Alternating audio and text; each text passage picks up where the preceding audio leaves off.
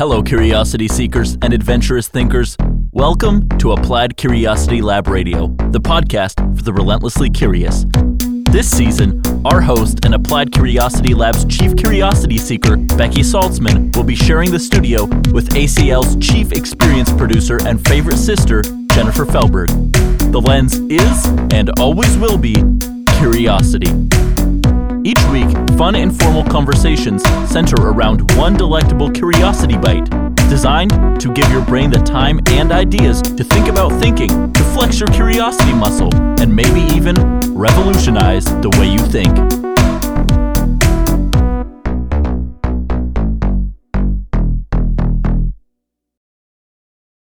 I was working on the latest course for LinkedIn Learning, recognizing and rewarding your workers, and doing some research on the different trends in recognition and rewards, our applied curiosity approach. And I started thinking about the quintessential lesson in motivation science, which is you don't want to give a reward or an extrinsic motivator for something that someone is intrinsically or naturally motivated to do. For example, let's say you make your boss some casserole, you grew the vegetables, you just love doing it, and you brought your boss some casserole. And they were very appreciative. Oh my God, this is great. And then a couple of days later, they say, you know, I really want to pay you $20 for that casserole. and you're like, okay, first of all, I did it because I wanted to do it. And then $20, I mean, that wouldn't even pay for half of the ingredients. but that is an example, kind of a basic example of creating an, a, an extrinsic motivator for something that you're intrinsically motivated to do. And it's a total demotivator. I started thinking about the definitions of how we perceive genius, what makes someone a genius. Mm-hmm. And I started thinking about the fact that the way we recognize and reward our workers or you know or, or we are recognized or rewarded in a work environment is totally counter to the definition of genius that I think is most accurate. And that's Paul Graham's definition of genius. Do I know what it is? Of course. Let's start with Merriam Webster definition of genius yeah. a person who displays exceptional intellectual ability creative productivity, universality in genres or originality, typically to the degree that's associated with the achievement of new advances in a domain of knowledge. Okay, so I know who that is.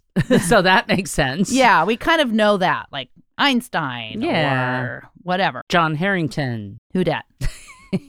He's the guy that invented the flusher. The flusher the toilet flusher. I don't know that that would come to mind. When I think of genius, that's not necessarily Albert Einstein and John Harington. Absolutely.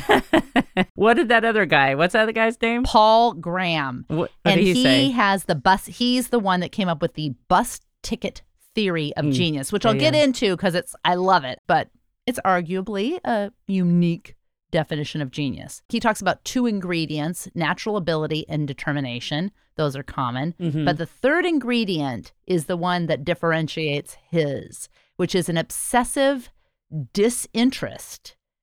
It's an obsessive interest in a particular topic, but it's a disinterested wait interest. Not they're not not uninterested. So disinterest meaning so what? uninterested person is bored or unconcerned or indifferent. A disinterested person is impartial, unbiased, or has no stake in the outcome. Like, for example, if you're on trial, you want a disinterested judge, oh, not oh, an uninterested judge. That feels wrong, but I guess that makes sense. But it feels wrong. Right. I'm disinterested. Absolutely. I'm going to start saying that. I wonder what the reaction will be. If I say I'm disinterested in this conversation, people will be insulted. well, like if you're judging debate, you could say, I'm a disinterested judge. Right. And they'd be, oh, blah, blah, blah. Impartial. Yeah. Exactly. You could test your test your students yeah. to see. Before I get into Paul Graham's theory, uh, bus ticket theory of genius, ready for the curiosity bite? I am. How do you define genius? Well, I think I would define it as someone who is really good at something or really knowledgeable at something and shares it in a way that can change the world or change something that the thing that they're interested in. That that's my that's the Jennifer Felberg definition of genius. All right, so when you think of genius, who comes to mind? Albert Einstein, I think. Homer. Homer? no! no, I know, I know. I'm not that stupid. Leonardo da Vinci. Madame Curie. Yeah, Shakespeare. Mozart. Oh, yeah. Galileo. Uh, Michael Jordan. Oh, good one. Yo Yo Ma. Yeah. Those are traditional geniuses. The bus ticket theory of genius, again, the ingredients, natural ability, determination, and an obsessive interest in a particular topic, but a disinterest. Yeah. Yep. interest. Yep. All right, this is how he came up with it. So people collect old bus tickets. Many people that you know. I was like, that's really sad, but okay. or stamps or whatever. And maybe I used to collect rubbery, the rubbery things off the back of bottle caps. I'll never forget when I went to one of Dane's drawers when he was like three. Oy. and he had been collecting banana peels. I'm like, why are all these fruit flies? Yeah. That is not a thing to collect. No, well, no offense, but I want. I, He's no genius. He's no genius.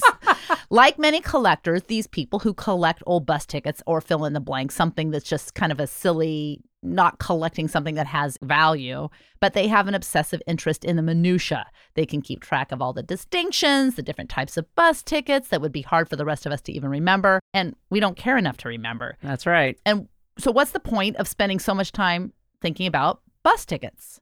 And this leads to the second feature of his bus ticket theory there is no point. A bus ticket collector's love is disinterested. They're not doing it to impress us or to make themselves rich, but for their own sake. And his contention is when you look at the lives of people who've done great work, you see this consistent pattern. They often begin with a bus ticket collector's obsessive interest in something that would seem pointless to most of their contemporaries. A lot of people say, oh, well, isn't that laying the groundwork for something? You know, you're doing this so that you can build a business or you can create something that is impressive. But it's not really about laying the groundwork because that's too much intention. There's too much intention in that motivate in that uh, metaphor. I see. They're doing it because they like it. So, what do you think of that? Well, uh, that definition? makes sense. I mean, that makes sense. You know, like Ada Lovelace, she was a she was really into math. Why are you saying the word that puts you to sleep? she was really into math, and she that was just her passion. And she is known as the first person to create a computer program working with other people. So that makes sense that she wasn't really out to create a computer program. She was just really obsessed with Math. math. So she wasn't trying to solve some math problem. No, no. Being obsessed with math, she fell in with other people who like to do math. And then they all, in about the mid 1800s, came up with the first computer program. What are you obsessed with? Are you obsessed with anything? Obsessed, I think, is pretty strong. I have some strong interests. I, I like vocal music. I like to sing vocal music. I like to study vocal music. I love harmony. I love where placement of the voice. I yeah, that's something that I'm really Like when you listen to the radio, do you analyze vo- oh, constantly. oh, you do. Yeah. And I'm constantly analyzing other people when they're singing and speaking. I I actually am pretty obsessed with not obsessed, but I'm pretty interested in other people's voices. Not what they're saying, but the tone of their voice, Yeah. how they're saying it, the intonation, all of that. I think that's why I make a good judge, especially for like speech uh, events when they get growly at the end or up speaking. Let me just say, I hate up speaking. Could uh, an obsessive interest in a topic be both a proxy for ability Yeah. and a substitute for determination? Okay, a proxy for ability I get. Because you're not going to be obsessed probably with something that you're horrific at. I mean, you're Probably you're, you're a good singer, and so Well, thank you. that is therefore a proxy for ability potentially. yeah, but what do you mean by the other? and then a substitute for determination because if you have an obsessive a, obsession a disinterested obsession Right. right you don't need a lot of determination. You want to spend as much time as you can with that ideally. And Yeah. and if you had the luxury i mean we were talking earlier about genius and you pointed out something that is interesting. Being a genius is almost having the luxury a luxury that a lot of people can't afford. So for example if you're a mathematical genius or an artist or a vocalist in a slum in Mumbai, you would have to have luck for someone to recognize that who had the resources. And you would also have to have the time right. to do your basic needs would need to be met before you spend a lot of time. But you wouldn't need to be determined to do something that you just naturally love to do. Well, if you were determined, then correct me if I'm wrong, then you wouldn't necessarily be disinterested. That's correct. So it really is obsession can an obsessive interest can be a proxy for ability and a substitute for determination. Got and it. when people say, "Oh, you just have to determine," Mm-mm. it's really outcome based. It's not a problem. It's outcome based, but it is not the same as genius, Get it. according to this. that makes sense. It totally I mean, totally does. geniuses aren't the type of people that uh you're not very good at it, but you're just determined and you're gonna, you know, keep working on it, keep working on it, keep working on it until you're good at it.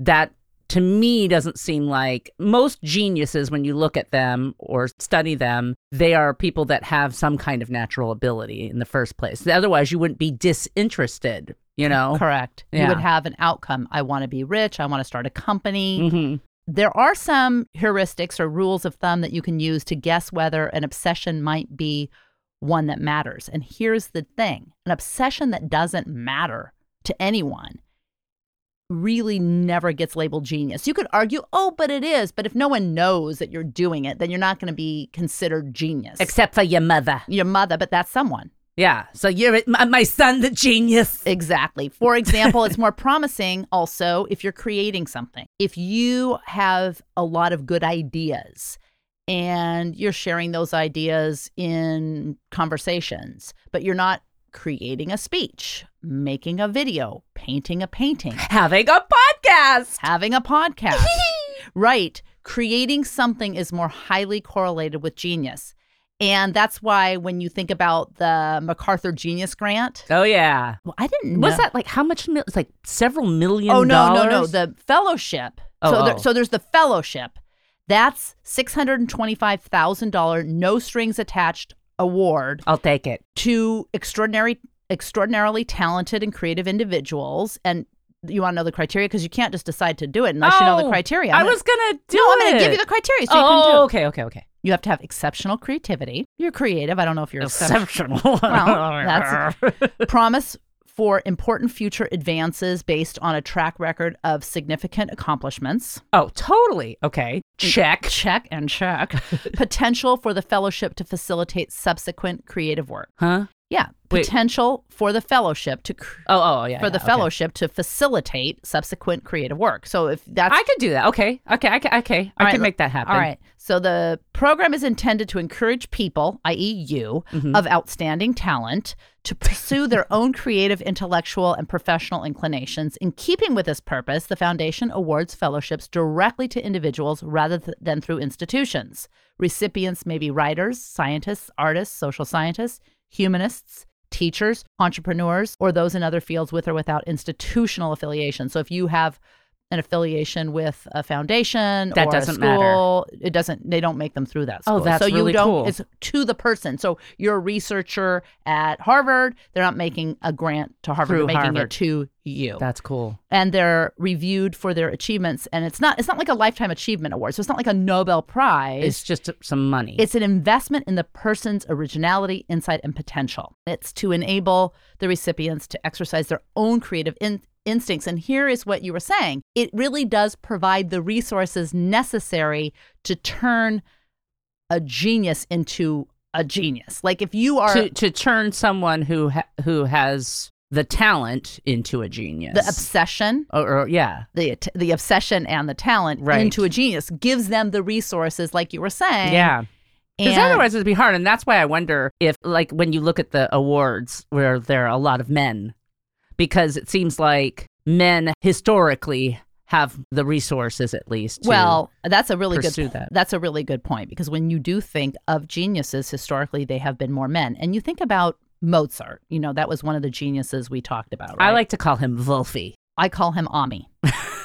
Wolfie! Wolfie had an older sister, Maria Anna Nanner Mozart. Nanner! Wolfie and Nanner! She was a brilliant harpsichordist and she performed alongside Wolfie as a child until she reached the marriageable age of 18. Oy. at which point her father wanted her to settle down and he ended her career. By having her career cut short, Nanner wasn't able to fulfill a key element in genius, and that is productivity, Mm. creating one thing. This MacArthur Genius Grant really is focused on productivity. How do we give the time and resources to someone that's a genius to continue to create and produce unfettered? Unfettered, you Yeah. know, Yeah. that's really, and you can't. So Nanner couldn't do it Nanner because she was couldn't it. focused on her kids. Well, actually, what they find one of the negative correlations with genius is children, having children. I knew it. I knew it. Yep. Damn kids. What What do you mean? So because you're focused on your children, you don't have time to. Well, take the bus ticket theory. It explains why people are likely to do less great work after they have kids because there's a competing interest. yeah. And it's not just an external obstacle. Like there could be an external obstacle, meaning I have to work. Yeah. But this is an internal obstacle. Right. Having children is an kinda give up. It's not that you give up, it's that you have a new obsession. Oh. And having children and raising children is an obsession that is competing with what could be a genius. So you see a lot of women geniuses did not have children. And there's certainly not a disinterest with children. No, there's not a disinterest in children, but it is a competing. Well, you couldn't be a genius. That's why there's no genius parents. Right. I don't think so. Maybe the nanny. Oh, The- yeah. the, The- one that Yeah, she's coming back on. I know. I saw Did one you see episode. that? Yeah. Oh, it's already back? Yeah. Well, I was thinking about the problem with the bus ticket if you have kids. I mean, the kids would just totally ruin that. You go on a bus, they would just like put their grimy grits all over your bus ticket, and then you wouldn't have them to collect. And then where would you be? It's not just about not having time. Well, you don't have time when you have kids. That's the easy part. What's in your brain? If you love doing something, you'll find the time. The real change is that you don't want to. You don't want to as much because your new obsession becomes raising children. And I hate to say this controversial, and it's not exclusively all the time, but biologically, there are maternal instincts that make raising children an obsession for women more than men. Yeah, I have to agree. And again, it's not every species, it's not all the time, it's not every single woman, but in general. Yeah. And so if you want to be a genius, don't have kids.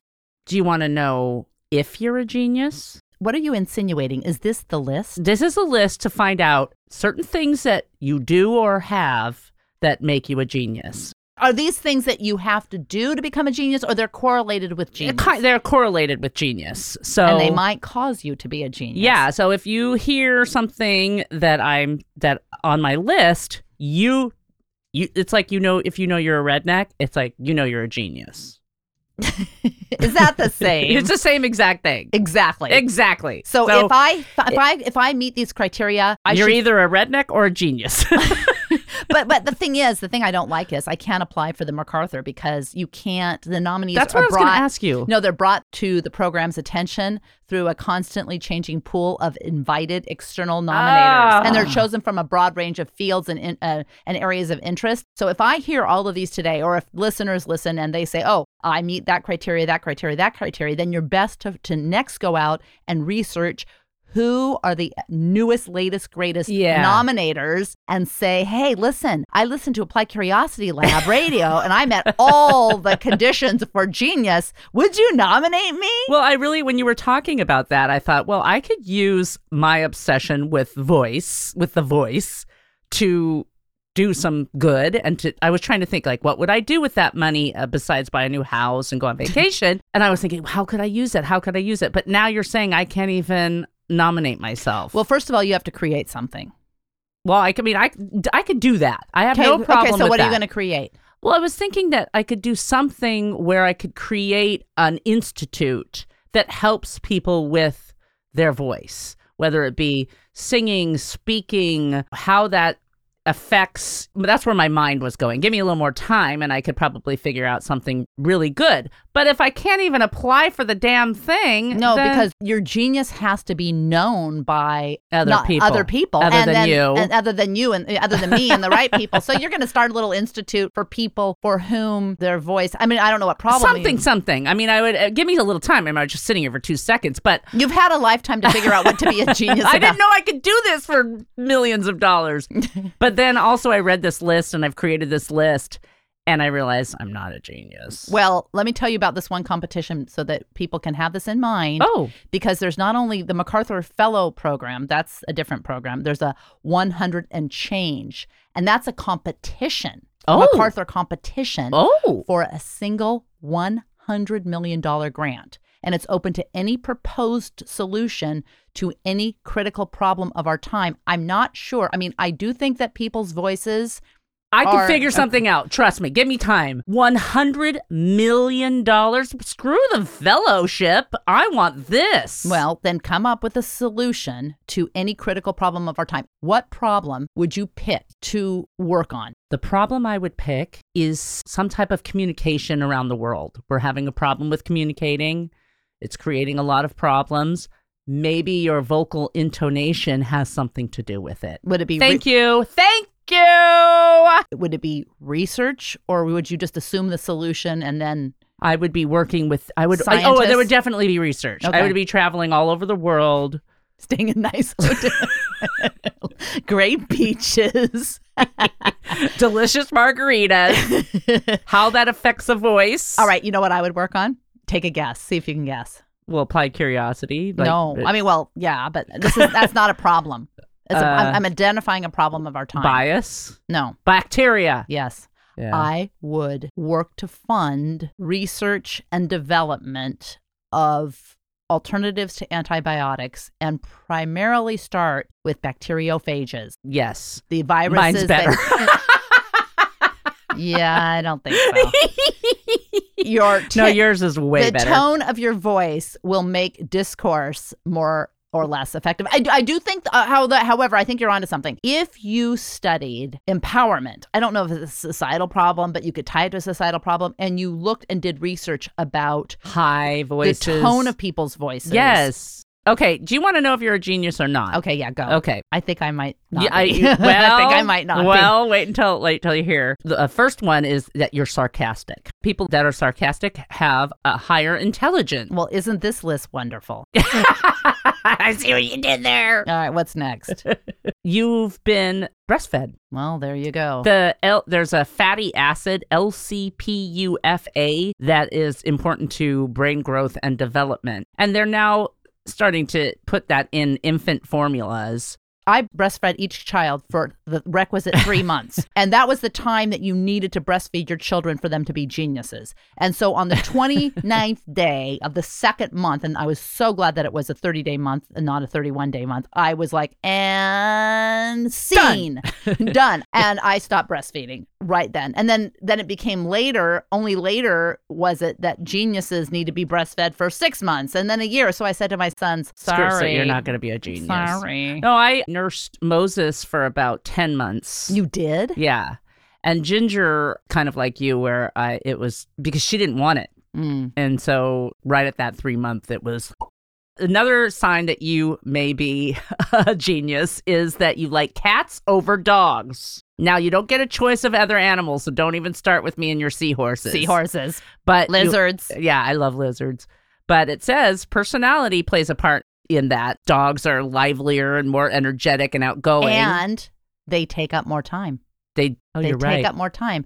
They would take away time that you would need to work on something you're obsessed with. yeah, I could see that. yeah. You have more time to read your books. You instead of taking the dog out for you know a walk, you don't have to take your cat out for a walk. Although I did see someone the other day with a cat on a leash. Oh my god! Oh the cat Like- was probably like, I- "Ow, And- no, it was just trottle, oh trottling. my it was kind of a big cat, like a big, not like a you know, like a lynx or something. Well, that's probably what. That's probably why. and I looked outside and said, "Not a genius." Do you take lots of naps? no. That's a sign that you're a genius. Oh, because I do take or I don't. No, I don't. taking lots of naps. Okay, can you just say whether taking naps means you're a genius or not? I'm waiting to see if I'm a Taking genius. Taking naps means you are a genius. Oh. And it's not necessarily about the sleeping, and this is why naps, not sleeping. hmm There's a phase between sleeping and dreaming. It's called hypnagogia, something like that. Do you know what that is? Am I saying it wrong? I don't know. I'm just laughing at your pronunciation. whenever you pause, it makes me laugh. Hypnagogia, I think. Hypnagogia. It's a transitional phase between sleeping and dreaming. And that's where, like, that mental phenomena like coherent thoughts, dreaming, hallucinations, and sleep paralysis. All that happens Oh, then. all right. So I would say that in the morning when I don't have to get up right away when I wake up, or if I don't have to get up with an alarm, Mhm. I, you know, still get up reasonably early and I sometimes luxuriate in thought. And if I can s- surf in that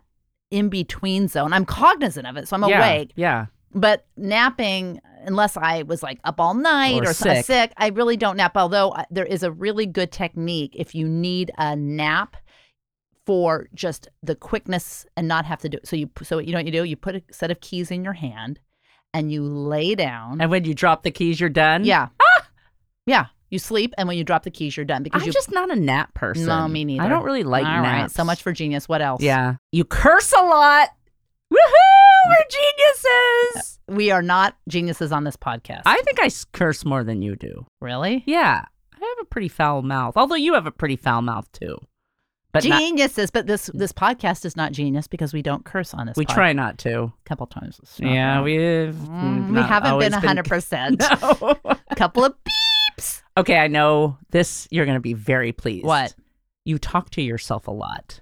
I remember when I was a new assistant buyer, department store assistant buyer, and my boss came to me and said that the vice president came to her and was asking about me and suggesting that there's something wrong with me.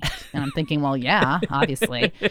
And we were dying because she was telling me that he had observed me over the course of a month or so getting into the store early and standing on the floor of the department store, frantically moving apparel around while talking to myself. Oh, this goes here and that goes there. Oh, no, that's going to come in next week. Okay, no, is that in the stock room? And scampering around talking to myself like a dervish. I can totally see you doing that. And, and my boss was like, "Yeah, that's what she does. That's why.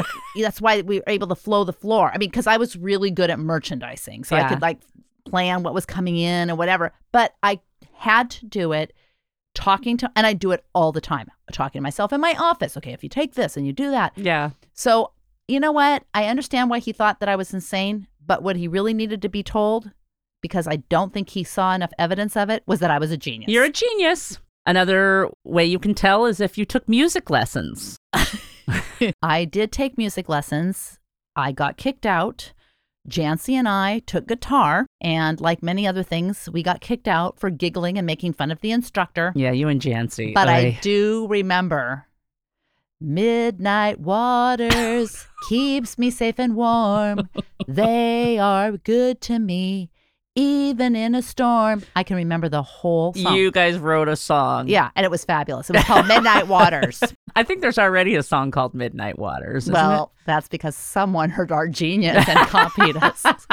Yeah, no, music, that was about as far as it. It? Doesn't mean you had to be great at it. It just means that you had to take it. It's Like one point. lesson before getting kicked out. Does that qualify? I maybe a few more than one, but what about recorder in fourth grade? yeah. See, there you go. Okay, genius. Yeah. Genius. Genius, not a genius. You have a good sense of humor. I'm I'm going to skip this one because I I don't want you to hear it. All right, tell me. no, I'm not going to tell you. Do it now. You're the oldest child. That's what I'm talking. That's what I'm talking. I think this goes along though with what you were saying about time. time and attention. Yeah. hmm Yeah. Once the other kids come along, you're pretty much screwed. What do you mean? You're pretty much. sc- Oh, you mean if you if you are born whether there's already a bunch of kids in the family? Right. Well, fine. Tell yourself that, genius. do you like to stay up late? What time do you usually go to bed? I stay up pretty late. I Steven stays up and he'll fall asleep downstairs, so he acts like seems like he's staying up late, but he's like sleeping and watching news and whatever. And I usually just come up. My new thing is I need to get seven and a half and eight to eight hours after reading that book why we sleep i'm Yeah. diligent so i'll look at my schedule the night before and if uh, the next day rather and if i have to get up super early i adjust but for the most part i would go to bed between 11 and 12.30 a lot of these geniuses didn't get a lot of sleep. that is a totally been disproven like all who said who said what Says was it? uh, Leonardo DiCaprio.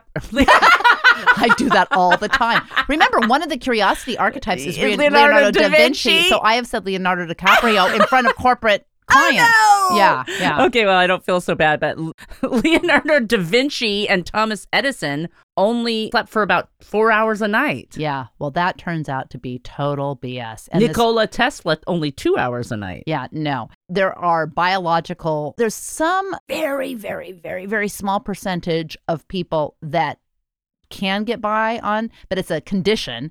It is not correlated with genius. Hmm. It is far less reported. And it's kind of that whole Silicon Valley thing. But you know what that does? That does lead me to the sort of fact. Okay. 98%. Oh, wait, I didn't say where it's from. Yeah, where is it from? TPU, Turkish prestigious Oh, university. that is such a good school. It was a good school until Erdogan meddled and Trump pulled out of Syria. Yeah. And the quality of the research Has has gone, gone down. down. Well- of have become not 87% anymore. no, now things like 98%, 93%. This one is actually this one is 93%. And this found that 93% of people who say that they work 80 hours a week also claim to sleep no more than 4 hours a week. However, when documented by fitness trackers, both were exaggerated by 87%. Thanks for oh. listening, and I really hope you enjoyed the episode. Before you take off, I have a few more things to let you know about. One, you can find show notes for every episode of ACLR and links to all resources mentioned at appliedcuriositylab.com forward slash blog. It's there that will wait to read your answers to each week's Curiosity Bite. Two, in order to avoid missing curiosity bitten conversations, subscribe to Applied Curiosity Lab Radio on iTunes, Stitcher, Spotify, Google Play, and all the other spots that podcasts hang out and wait to be discovered. Toss up a review, especially if you have nice things to say.